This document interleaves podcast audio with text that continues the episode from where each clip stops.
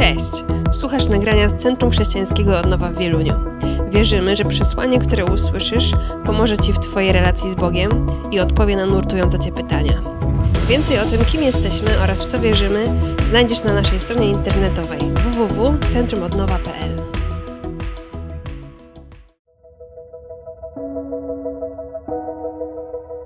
Pismo Święte mówi, że w Nim, w Bogu, jest nasza tożsamość. Gdy spoglądamy na pierwszy rozdział Biblii, to zauważamy, że tożsamość Adama i Ewy była w pełni w Bogu. Nie borykali się z niczym, co było problemem odnośnie tożsamości.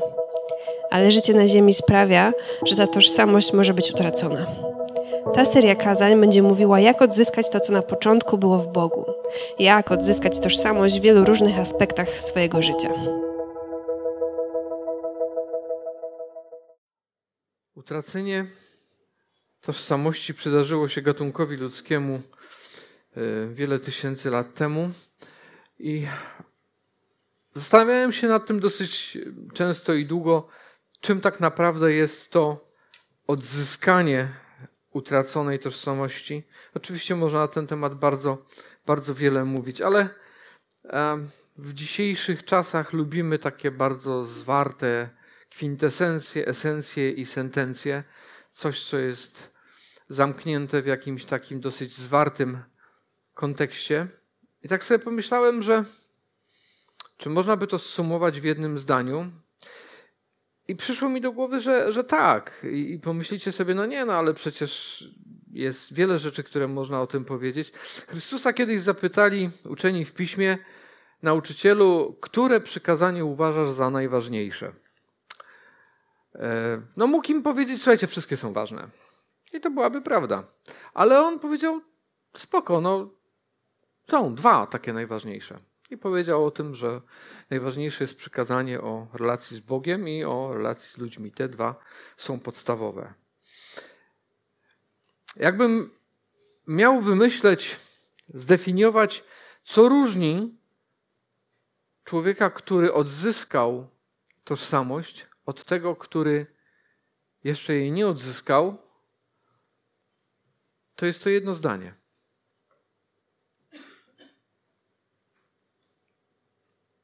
To zdanie definiuje wszystko.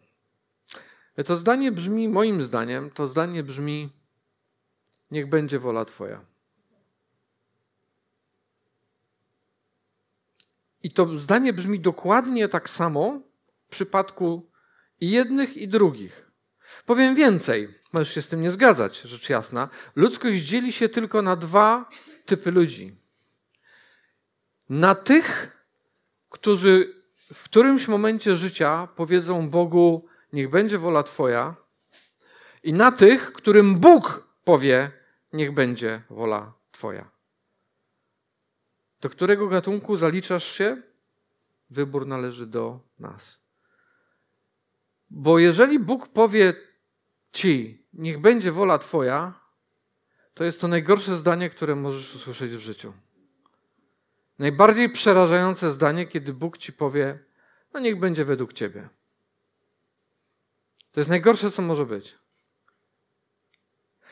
Pozwól, żeby to, to troszeczkę wsiąknęło w Ciebie.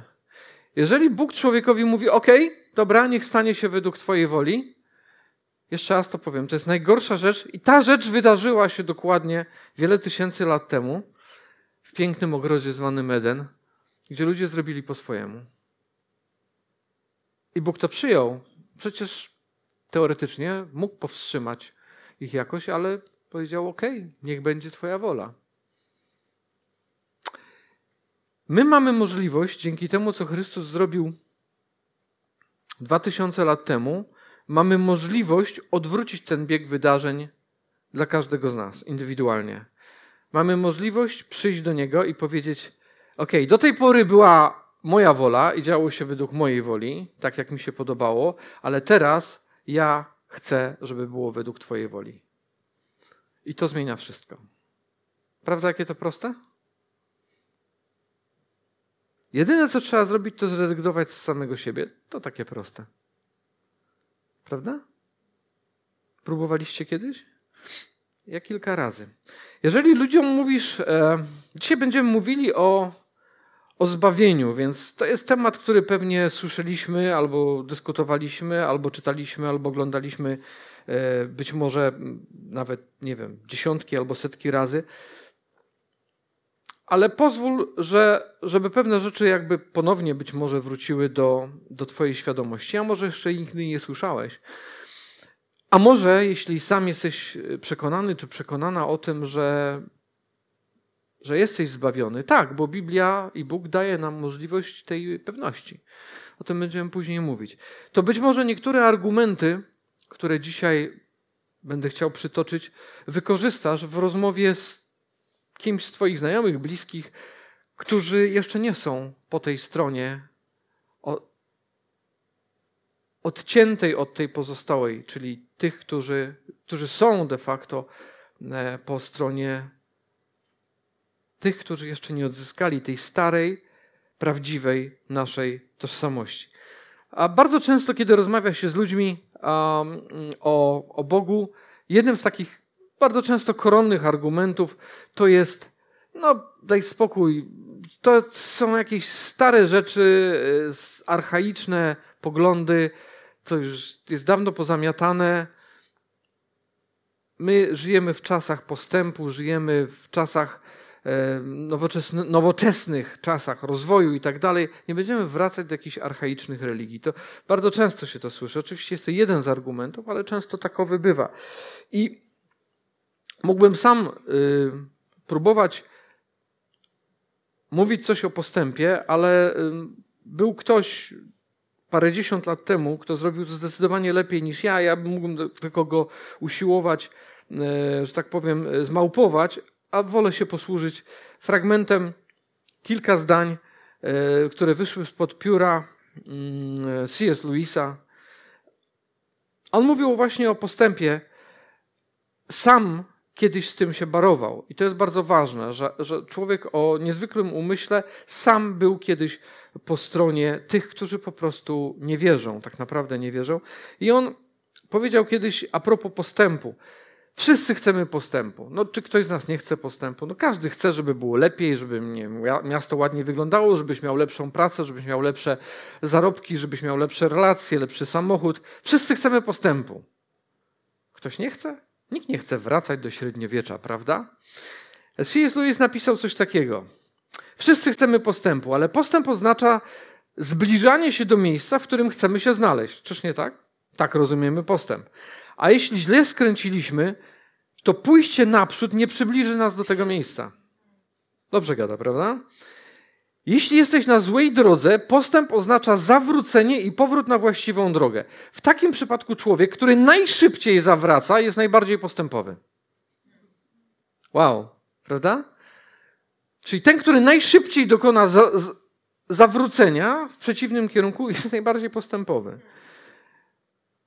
Jeżeli widzisz jakieś uchybienie intelektualne w tym, co on do tej pory powiedział, chętnie czekam na uwagi po pokazaniu. Ja nie znajduję w tym żadnej wady. Idziemy dalej, bo to jeszcze nie jest koniec. Wszyscy widzieliśmy to podczas wykonywania działań arytmetycznych. Im szybciej przyznasz się do błędu i zawrócisz, by zacząć od nowa, tym szybciej uda mi się wykonać zadanie. Maturzyści, robiliście takie numery albo w szkole, jak nie chcesz się po, przyznać do tego, że gdzieś się walnąłeś, mówiąc krótko, to nigdy nie skończysz tego zadania. Jak w końcu dojdziesz do tego, gdzie się walnąłeś i wrócisz do początku, wow, nagle się dało. Idziemy dalej. Nie ma nic postępowego w byciu tempo upartym i odmawianiu przyznania się do błędu. Jeszcze raz przeczytam to zdanie, bo bardzo je lubię. Nie ma nic postępowego w byciu tempo upartym i odmawianiu przyznania się do błędu. A myślę, że jeśli spojrzeć na obecny stan świata, to jest całkiem oczywiste, że ludzkość popełniła kilka poważnych błędów. Tak na marginesie te zdania były napisane ponad 80 lat temu. Jak się rozglądamy dookoła, to mam wrażenie, że coraz więcej błędów ludzkość popełnia. Ale okej, okay, idźmy dalej. Jesteśmy na złej drodze, a skoro tak, to, to musimy zawrócić. Postęp, powrót jest najszybszą drogą. A jeżeli szukasz postępu, czy ktoś tłumaczy ci, że szuka postępu w życiu, to najlepiej jest spojrzeć, czy jesteś na właściwej drodze. Jeżeli nie jesteś na właściwej drodze, to najlepsze, co możesz zrobić, to po prostu wrócić do punktu wyjścia i zacząć na nowo. To takie proste.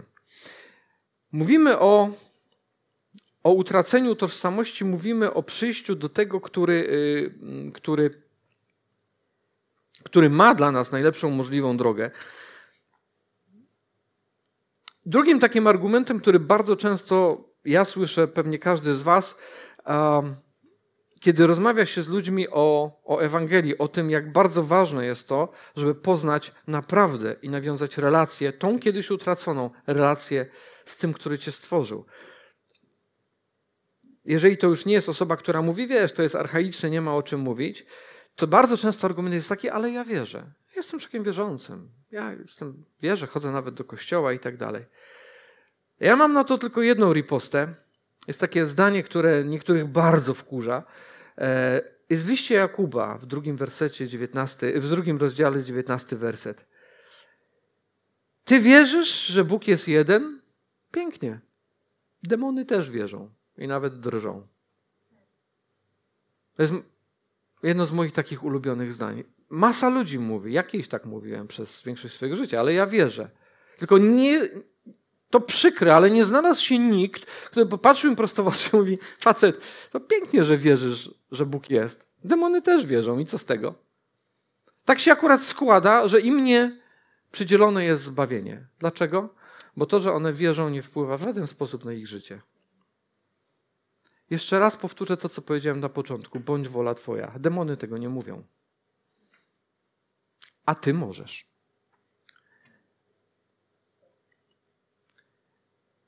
Ale cofnijmy się. Mówiłem to chyba, nie wiem, parę tygodni temu. Pewne bardzo ważne, kluczowe wydarzenie, które zmieniło całą historię ludzkości, kiedy dwoje ludzi podjęło decyzję, że kto będzie określał, co jest dobrem, a, a co złem. Oni.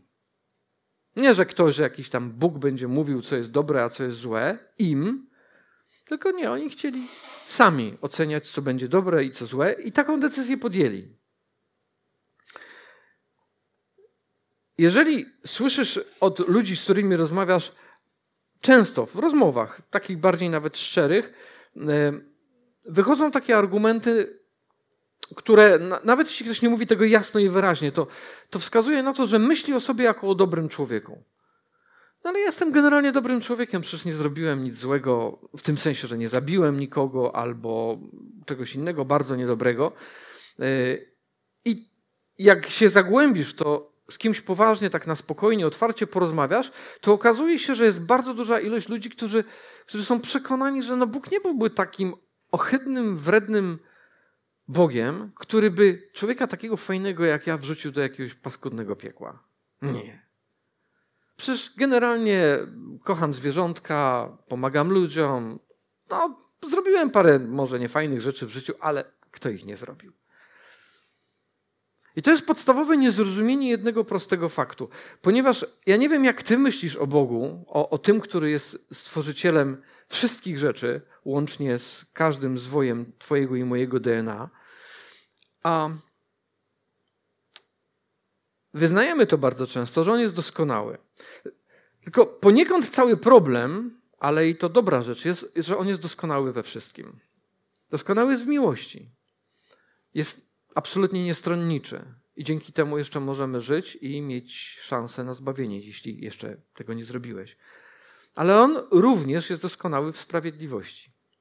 A to oznacza, że nie ma takiego sposobu, żeby przepuścił komuś jakieś przestępstwo. Po prostu nie ma i koniec. Bardzo często wracam do tego myślenia, ludzie mówią, no tak, no ale no, wiesz, no, no co to takiego tam strasznego ja znowu w życiu zrobiłem. I to nie chodzi o to, jak bardzo dramatyczne jest to coś, tylko jeśli to było cokolwiek nie tak, a każdy z nas zrobił wiele rzeczy nie tak, czyli złamał to, co Bóg powiedział, że mamy nie robić, to w tym momencie musi być na to wszystko kara. I teraz jeżeli myślisz, że jesteś wolny od tego, czyli w sensie, tak jak często ludzie nawet myślą, że, że to w sumie grzech, grzech to jest takie wyświechtane słowo, w ogóle mm, na, na, nawet wręcz są osoby, które bardzo alergicznie reagują na słowo grzech, bo to się tak kojarzy, tak właśnie archaicznie, tak niefajnie, grzech. To jest grzech? To jest znowu ta chęć oceniania samemu, czyli ludzie sobie sami przypisują, nawet jeśli tego nie mówią otwarcie, że to ja oceniam, co jest grzechem, a co nie. Czy tak nie jest? Jeżeli uznajemy, że grzech jest y, takim bardzo szerokim pojęciem, no to jeżeli ktoś mi, taka tak zwana filozofia Kalego, wszyscy to kojarzymy, prawda? Jak Kali kraść krowy, to nie jest grzech, to jest wszystko w porządku. Ale jak Kalemu ukraść krowy, o, jeżeli ktoś tobie robi coś, co jest niefajne, to jest to grzech, to jest niemiłe, to jest potworne. Ale jeżeli ja to robię, hmm, mam taką tendencję, jak większość ludzi, do tego, że szybko sobie wybaczam. Szybko sobie wybaczam. W księdze kaznodziei Salomon, najmądrzejszy człowiek w historii, w siódmym rozdziale, w dwudziestym wersecie napisał: Gdyż nie ma na ziemi człowieka sprawiedliwego, który by czynił dobrze i nie grzeszył. Jeżeli masz kogoś, oczywiście ktoś może powiedzieć, no dobra, co mi jakiś tam Salomon obchodzi, ale Biblia jasno i wyraźnie definiuje, każdy jest grzesznikiem, kropka. Każdy. I teraz do tego dodajmy drugie zdanie, które mówi tak. W liście do Rzymian w szóstym rozdziale, 23 werset. Albowiem zapłatą za grzech jest śmierć. Zatrzymamy się tutaj. Zdanie, które myślę, że wielu z nas słyszało wiele razy. I tak jak dzisiaj mówiła to wcześniej Julia, mówi, mówiłaś o tym, że, że Bóg czasami w niektórych swoich wypowiedziach jawi się tak bardzo surowy. Hmm. Albowiem zapłatą za grzech jest śmierć. Za każdy grzech jest śmierć. No dobrze, yy, mi się nadana kara śmierci za, za jakieś tam nawet drobne rzeczy, co to w ogóle jest? Ale gdyby to była prawda, że karą jest śmierć, ta, której najczęściej myślimy, czyli nasza biologiczna śmierć, to znaczy, że każdy już jest rozgrzeszony, bo każdy albo umarł, albo kiedyś umrze. Zapłaciłem, umarłem, dziękuję, jestem czyściutki, tak? No to po co cała ta Ewangelia, krzyż, jakieś tam ofiary i w ogóle po co? No każdy umrze kiedyś, do widzenia, zapłacił karę, pozałatwiane. Tylko problem polega na tym, że to nie chodzi o twoją czy moją biologiczną śmierć. Tylko to chodzi o śmierć wieczną, tak zwaną drugą śmierć. Biblia tak to dokładnie określa to jest ta śmierć, która jest wiecznym oddzieleniem od Boga. I teraz wielu ludzi, z którymi ja rozmawiam, ty też pewnie miałeś okazję, e, już pomijam ludzi, którzy mówią, wiesz, ale w piekle to fajnie będzie, bo tam będą imprezy cały czas i tak dalej. No trzeba im wybaczyć, bo nie wiedzą, co mówią. Ale ja dążę do czegoś innego. My nie zdajemy sobie sprawy z tego, nawet jako chrześcijanie, myślę dosyć często, już na pewno jako, jako ludzie nienawróceni, czym jest wieczna śmierć. Bo ja osobiście, jak rozmawiam często z ludźmi, nie spotkałem jeszcze nikogo, kto nie chciałby być w niebie. Znacie kogoś, kto nie chciałby być w miejscu, gdzie nie ma chorób, nie ma bólu, wszystko jest za friko i w ogóle jest fajnie? No każdy by tam chciał być. Tylko problem polega na tym, że spora część ludzi nie ma ochoty spotkać tam Boga. Więc niebo tak, ale żeby tam jakiś Bóg był, jeszcze mnie z czegoś rozliczał, nie, nie, no to ja tak nie chcę. Ale ludzie nie rozumieją, że wszystko, co masz dobrego w życiu, pochodzi od Niego, od Boga. Wszystko. Więc jeśli jest miejsce, a jest takie miejsce, gdzie nie ma Boga, to również nie ma niczego, co od Niego pochodzi. Nie ma miłości. No ktoś może powiedzieć, jaka bez miłości przeżyje. Nie ma wody nie ma powietrza, nie ma odpoczynku, nie ma spokoju, nie ma pokoju, nie ma nadziei. Nie ma nic. Jest tylko ciemność i wieczne odcięcie od Boga. Jeżeli jesteś w stanie wymyśleć bardziej przerażający obraz piekła, ja myślę, że nie potrzeba do tego kociołków ze smołą. Tam nie ma nic, co pochodzi od Boga, bo tam nie ma Boga. Tym jest miejsce, w którym znajdą się wszyscy ci, również ludzie niestety, którzy nie zdążą w swoim życiu powiedzieć Bogu: Niech będzie wola Twoja. Ja wybieram. Niech będzie Twoja wola. Mamy na to czas do końca życia. Kiedy to będzie, to ani, ani Ty nie wiesz. Bo to może być jeszcze dziś, a może być za 50 lat. Ja tego nie wiem ale nie wiesz, ile masz czasu. Natomiast jest taki jeden fragment, będę go cytował później, ale on mnie zafrapował bardzo to jest z listu do Hebrajczyków, on będzie później, gdzie apostoł Paweł mówi tak. Nie dopuść, ja parafrazuję, aby przez, przez zwodniczość grzechu z, za, żaden z was nie uległ znieczuleniu. To jest fenomenalny kawałek wersetu, który definiuje, co robi z tobą, z każdym z nas grzech. Znieczula nas. To nie chodzi o to, no, no, no dobra, no, no, no, wysypuje się tam czasami, w czymś nie ma problemu. Ale nie rozumiemy tego i nie rozumieją ludzie, którzy żyją w grzechu, że to cię stopniowo coraz bardziej znieczula. Jesteś niewrażliwy coraz bardziej i bardziej i bardziej. I nie jesteś w stanie usłyszeć tego, co Bóg mówi do ciebie, jak woła do ciebie, bo twoje uszy są coraz bardziej niewrażliwe. I to jest przerażające. Ktoś mówi, wiesz, ale Bóg zawsze jest y, otwarty i zawsze jest kochający, i to jest prawda. Tylko problem polega na tym, że jeśli ty i ja będziemy znieczuleni, to człowiek nie będzie chciał do niego zawołać.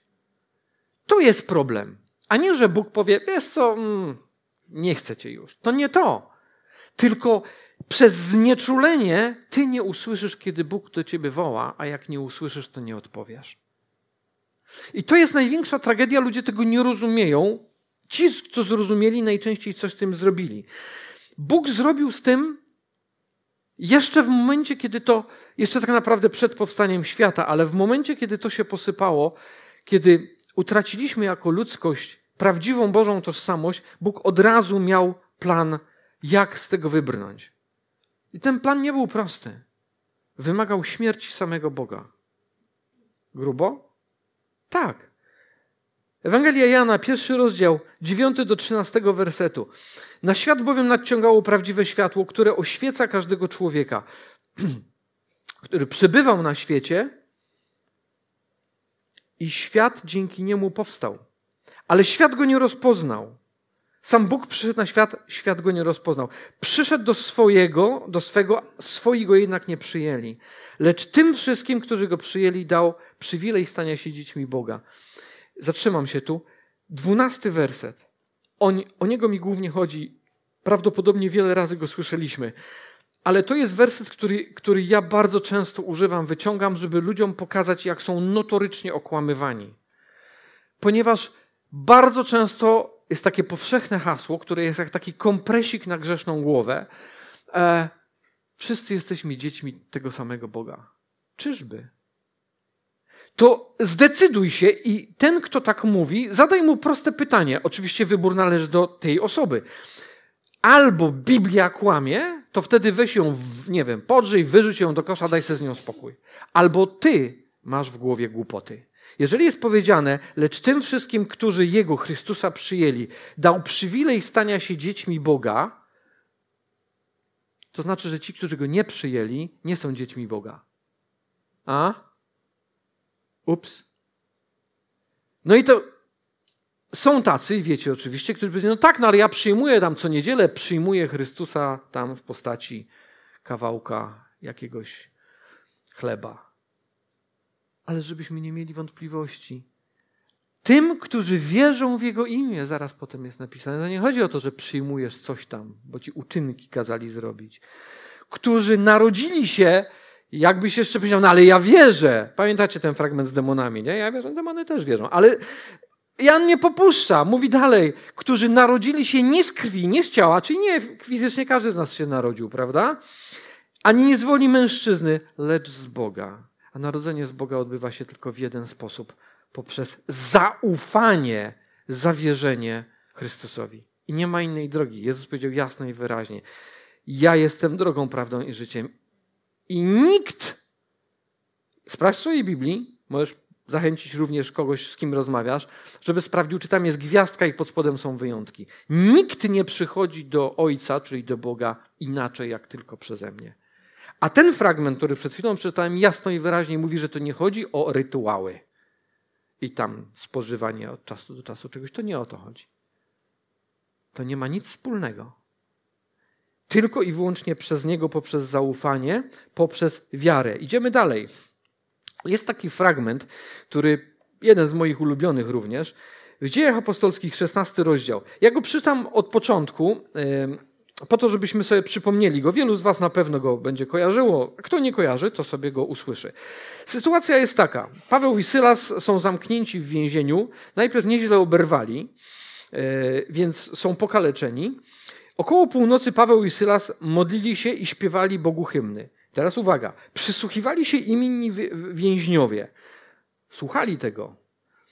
E, to musiało być dosyć dziwne, bo gdzieś w jakimś ciemnym, myślę, że mocno cuchnącym lochu byli goście, którzy najpierw dostali e, wiele razów, więc byli pokrwawieni, pokaleczeni, a oni zamiast, nie wiem, kląć, czy tam narzekać, czy nie wiem, choćby spać, to oni wzięli, modlili się i śpiewali Bogu hymny. Dziwne. Nagle zatrzęsła się ziemia na tyle mocno, że przesunęły się fundamenty więzienia, Wszystkie drzwi stanęły na, na, nagle otworem. Okej, okay, to jeszcze może być fizycznie możliwe, że jak jest porządne trzęsienie ziemi, budynek się przesunął, drzwi się mogły pootwierać. Ale następna rzecz, to już nie mogło być e, tylko działanie fizycznego trzęsienia ziemi. I więzy wszystkich rozluźniły się. Tak? No, więzy na rękach kajdany nie rozluźniają się z powodu trzęsienia ziemi. Więzy wszystkich rozluźniły się. A zatem Bóg zadziałał w sposób nadnaturalny. I teraz tak, obudzono stróża więziennego. Ten, gdy zobaczył otwarte drzwi więzienia, dobył miecza i chciał się zabić, sądząc, że wszyscy więźniowie uciekli. Możecie sobie pomyśleć, e, skoro od razu chciał się zabić, to możecie sobie pomyśleć, jaka kara go czekała za to, że pozwolił uciec więźniom. Od razu chciał się zabić. Ale co ciekawe, i to jest następny cud, bo jeden cud to było to trzęsienie ziemi i te e, spadające kajdany, ale drugim cudem, nawet nie wiem czy nie większym, to jest to, że nikt stamtąd nie uciekł. To jest dopiero cud. Przecież tam nie był tylko Paweł i Sylas, tam byli inni więźniowie i nikt nie uciekł. To jest cud. Lecz Paweł zawołał: Nie czyń sobie nic złego, jesteśmy tu wszyscy.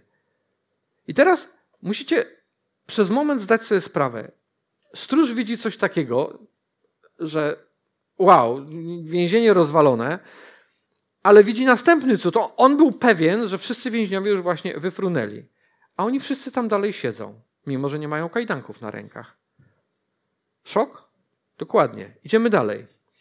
Wkroczył do środka i przerażony przypadł do Pawła i Sylasa, a gdy już wyprowadził ich na zewnątrz, zadał im bardzo ważne pytanie. Panowie, co mam czynić, aby być zbawiony?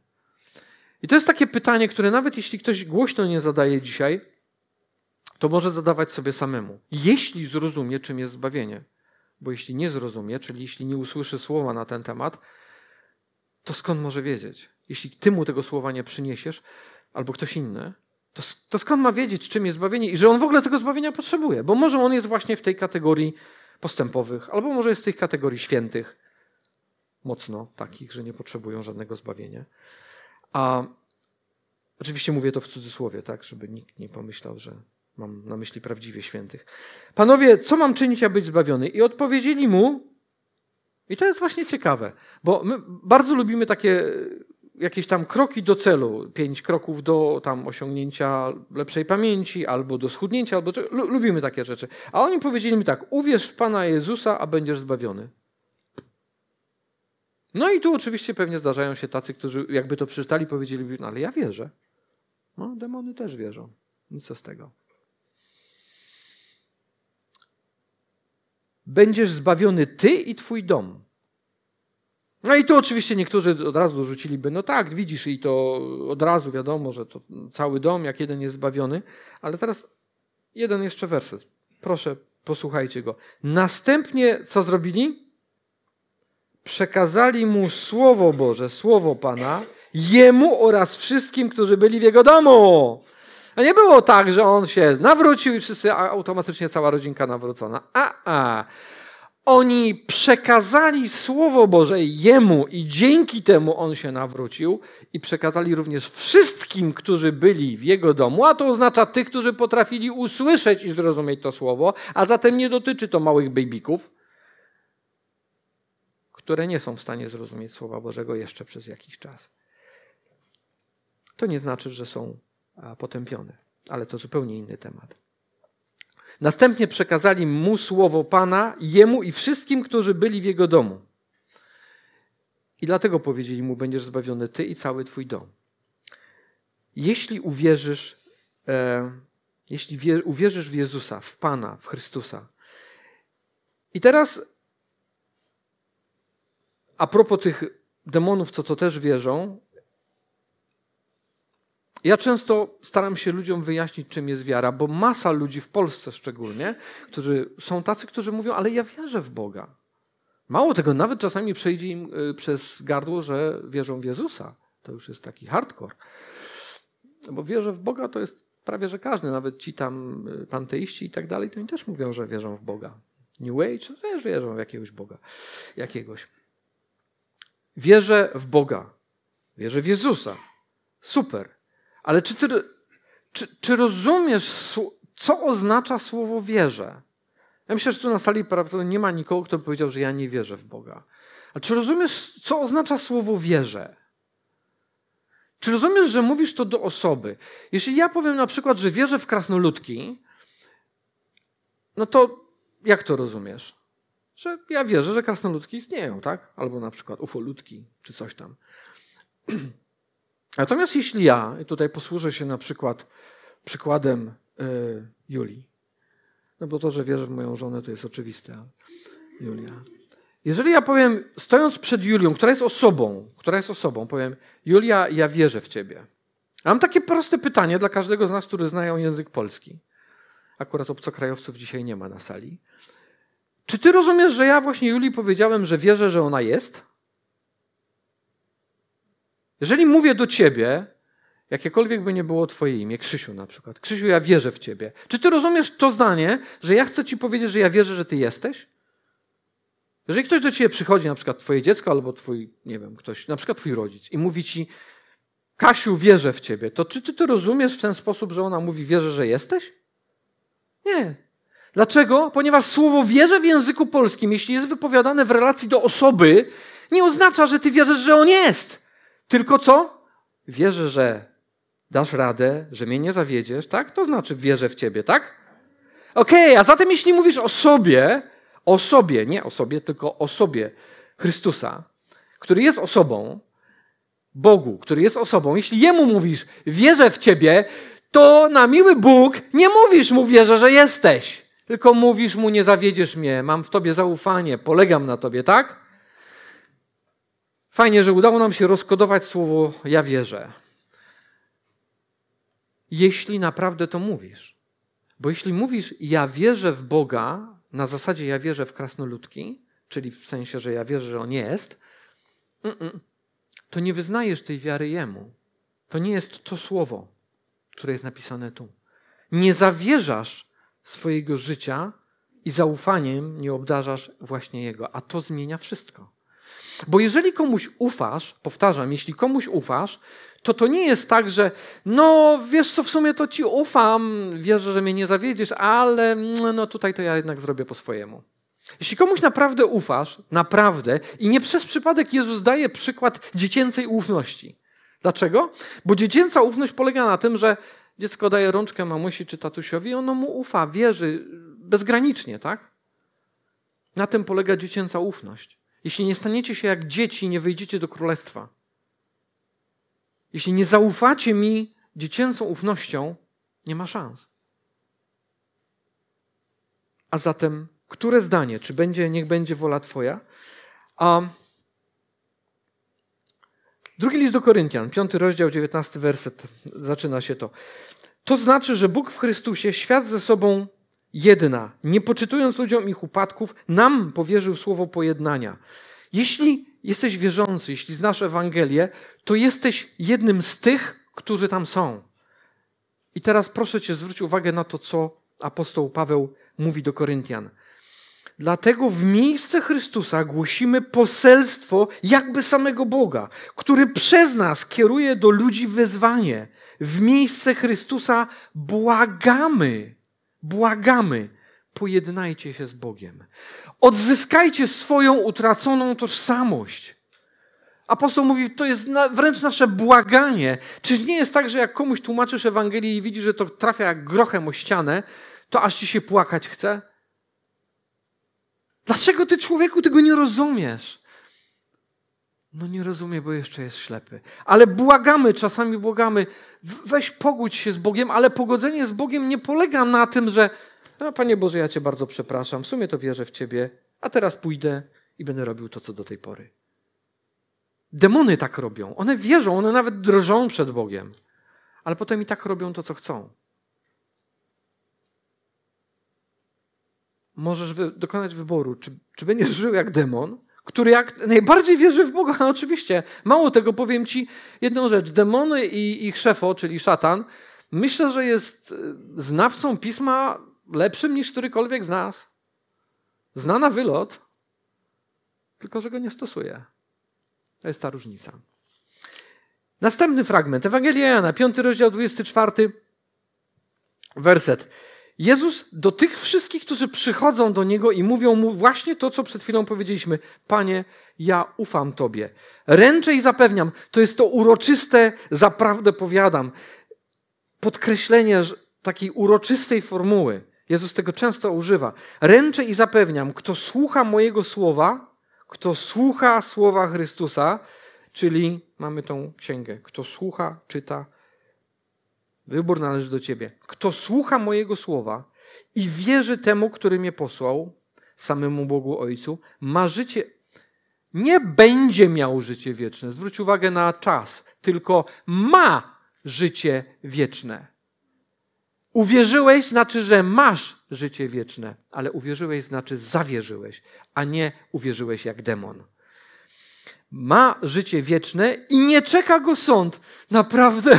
O, Panie Jezu, ja nie lubię stawać przed sądem, naprawdę. Dzięki. Ale przeszedł ze śmierci do życia. Odzyskałeś właśnie swoją tożsamość, tą utraconą. Jeśli zawierzyłeś Jemu swoje życie, odzyskałeś swoją tożsamość i przeszedłeś ze śmierci do życia. Jeszcze jeden werset, który mówi jasno i wyraźnie, że, że tu nie ma żadnego Twojego ani mojego udziału, gdyż z łaski jesteście zbawieni przez wiarę. Nie jest to waszym osiągnięciem, ale darem Boga. Nie możesz sobie zapracować na zbawienie. Jedyne, co możesz zrobić, to powiedzieć tak, kiedy Bóg cię woła. Ale to On cię woła. Jeżeli to robisz, aleluja. I jeszcze jeden fragment. Z listu do Hebrajczyków, ponownie trzeci rozdział, apostoł pisze tak od dwunastego wersetu. To jest ostrzeżenie, ale to jest bardzo fajne ostrzeżenie, bo to oznacza, że y, będziemy mieli o co się oprzeć, aby nie popełniać błędów. Uważajcie, bracia, aby w kimś z was nie było czasem złego, niewierzącego serca. Ja przeczytam to jeszcze raz. Bo zwróć uwagę na pierwsze dwa słowa. Uważajcie, bracia i siostry. Hello. To znaczy, że to jest do tych, którzy już byli w kościele. Uważajcie, bracia, aby w kim z was nie było czasem złego, niewierzącego serca, które odstąpiło, odstąpiłoby od żywego Boga. Co znaczy, że już tam był. Dlatego zachęcajcie się, piękne, zachęcajcie się nawzajem każdego dnia, dopóki trwa to, co nazywa się dzisiaj. Dzisiaj jest ten dzień. Każdego dnia dzisiaj jest ten dzień. I to jest wyraźne w tym fragmencie. Aby przez zwodniczość grzechu żadnej z was, żaden z was nie uległ znieczuleniu. Staliśmy się bowiem współuczestnikami Chrystusa, jeśli tylko zachowamy pierwotną ufność bez zmian aż do końca. Jeśli zachowamy tą pierwotną dziecięcą ufność aż do końca. Ktoś może powiedzieć, wie, że ja nie lubię tego fragmentu, bo to, to coś, e, no, że ja mogę coś utracić. Nie będę w tej chwili zaczynał tej dyskusji, bo to nie o to chodzi. Ale ten fragment, jeśli go sobie przeczytasz, sam dojdziesz do wniosku, co on mówi. Przez zwodniczość grzechu żaden z was nie uległ znieczuleniu. Staliśmy się, staliśmy się bowiem uczestnikami Chrystusa, jeśli tylko zachowamy pierwotną ufność bez zmian aż do końca. Tu nie jest napisane, że masz być idealny do samego końca. Nie. Jest powiedziane, że masz zachować pierwotną ufność do samego końca. Bo jeśli chodzi o słowa, apostoł później się będzie o tym rozwijał, ale ja chciałem tylko jeszcze dodać ten jeden jeden werset. Dzisiaj, jeśli usłyszycie Jego głos, nie znieczulajcie swoich serc, jak w czasie buntu. To jest fragment, z, cytat z, z Dawida. Dzisiaj, jeśli usłyszycie Jego głos, nie znieczulajcie swoich serc, jak w czasie buntu. Jezus obiecuje nam odzyskanie prawdziwej tożsamości dziecka Bożego. Dzisiaj tych fragmentów było dostatecznie dużo. Jeszcze raz chciałem przywołać ten e, z Ewangelii Jana z piątego rozdziału. Ręczę i zapewniam, kto słucha mojego słowa i wierzy temu, kto mnie posłał, ma życie wieczne i nie czeka go sąd, ale przeszedł ze śmierci do życia. To jest fragment, który, który nie tylko daje nadzieję, ale Jezus zaczyna to zdanie. Ja chcę to przewałkować jeszcze raz. Ręczę i zapewniam. To jest tak, jakby sam Bóg stał przed tobą i mówił: Uwierz mi na słowo. Ja, ja, ja wręcz składam ci przysięgę, że no Bóg nie może przysiąc na cokolwiek wyższego niż on sam. Zapewniam cię, że jeśli słuchasz mojego słowa i wierzysz w Boga, wierzysz w sensie zaufałeś mu, masz życie wieczne. Masz życie wieczne. To jest gwarancja. Masz życie wieczne. I nie czeka cię sąd. Nie czeka cię sąd. Każdy inny będzie przechodził przez sąd i gwarantuje niestety każdemu, że ten sąd będzie dla niego negatywny. On będzie miał różny wymiar, ale będzie oznaczał jedno: oderwanie od Boga na wieczność. Najbardziej przerażająca, przynajmniej dla mnie, perspektywa, jaką można sobie wyobrazić. Ale przeszedł ze śmierci do życia, jeśli zaufałeś Bogu. Dzisiaj, jeśli usłyszysz Jego głos, jeśli usłyszałeś dzisiaj Jego głos, nie znieczulaj swojego serca. Nie znieczulaj swojego serca. Odpowiedz na to, jeśli usłyszałeś, że do ciebie mówi. Odpowiedz na to. Bo być może dzisiaj jest ten dzień. A co jeśli nie będzie następnego?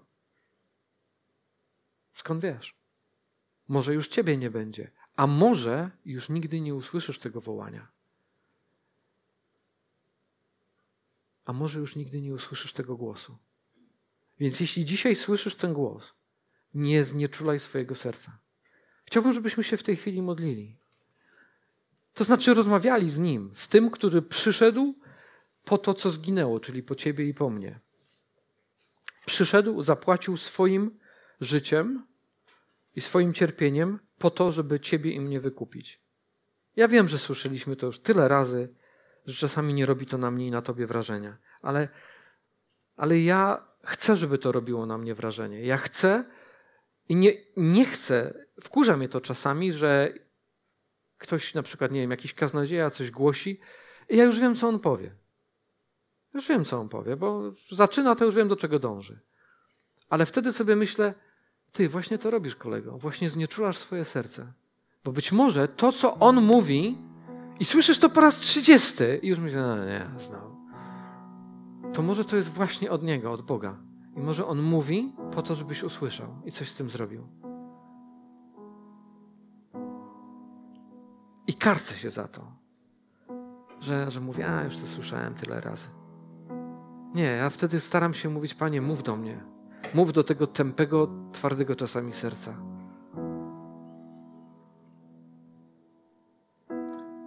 Ojcze, przychodzimy do Ciebie z wielką wdzięcznością, że Ty tak ukochałeś nas, że, że tak strasznie starasz się dzień i noc o to, by o nas zawalczyć. A przez nas i przez nasze Ciebie poznanie i światło zawalczyć o tych wszystkich, którzy Ciebie nie znają. Panie, ja wiem, że Ty nas posyłasz. I dziękuję Ci za to, że wybrałeś tak niedoskonałych ludzi, żebyśmy mogli nieść Twoją wolność i Twoje życie wieczne? To jest wręcz niewiarygodne. Ale Twoje słowo tak mówi. A jeśli Twoje słowo tak mówi, to znaczy, że to jest prawda. Dzięki Ci, Ojcze, za to, że, że zechciałeś posługiwać się kimś takim jak ja.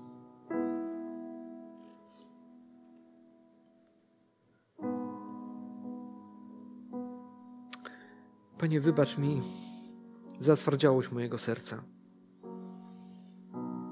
Ojcze, proszę, wybacz to, że wciąż patrzę na koniec własnego nosa, a tak rzadko na to, czego Ty chcesz.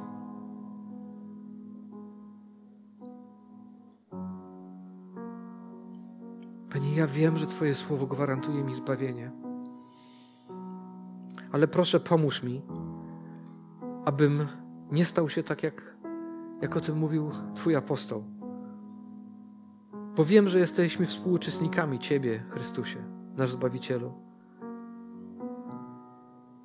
Ale proszę, nie pozwól, abym utracił tą pierwszą ufność i tą pierwszą miłość, którą mi dałeś, kiedy poznałem Ciebie. Panie, odnawiaj nas. Odnawiaj nas, abyśmy nie, nie zgubili tego, co jest najważniejsze. Tego, że nasze imiona zapisane są u Ciebie w niebie. Jeśli nie jesteś przekonany, czy jesteś tym, który zaufał Bogu, to możesz zrobić to teraz. Jeśli Twoje serce mówi Ci tak, chcę zaufać Bogu, chcę, chcę być pewny, że Mu zaufałem, to pomódlmy się razem. Te słowa modlitwy, one mają tylko jeden cel. Mają pomóc Ci wyrazić to, że naprawdę chcesz iść razem z Bogiem, aby On kształtował każdy Twój dzień i każdą Twoją noc, każdą Twoją godzinę i każdą Twoją minutę.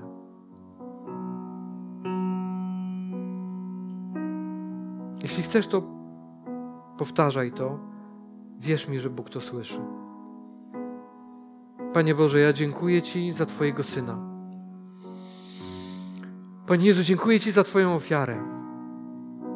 Za to, że złożyłeś samego siebie, abym ja mógł wybrać Twoje zbawienie. I Panie Jezu, ja mówię Ci w tej chwili, wybieram życie z Tobą. Wybacz mi, proszę, zatwardziałość mojego serca i życie bez Ciebie. Oczyś mnie, Ojcze.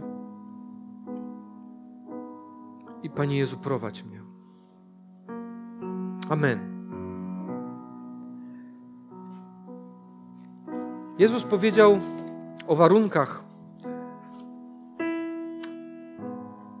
Ręczę i zapewniam, kto słucha mojego słowa kto słucha, czyta moje słowo i wierzy temu, który mnie posłał.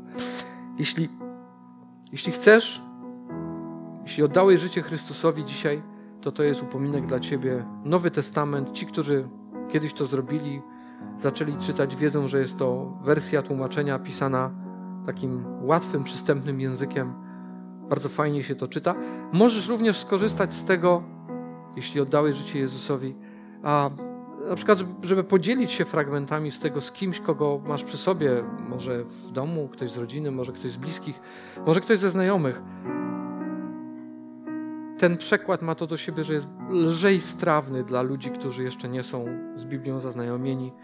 Język jest taki miękki, fajny, więc łatwiej się to czyta. Niektórzy ludzie mówią, że no wiesz, wziąłem pismo tak jak mówił i zacząłem czytać, ale to, to takie twarde jest, ja, ja tego nie rozumiem ten przekład chociaż trochę jest w stanie pomóc. To znaczy uwspółcześnić język, spowodować, że, że sama forma językowa jest łatwiejsza, więc zachęcam Cię. Dziękujemy, że byłeś z nami. Wierzymy, że przesłanie, które usłyszałeś, zachęca Cię do bliższej relacji z Bogiem oraz poznania nas osobiście. Zapraszamy Cię do odsłuchania kolejnych nagrań, a także skorzystania z naszej strony internetowej centrumodnowa.pl.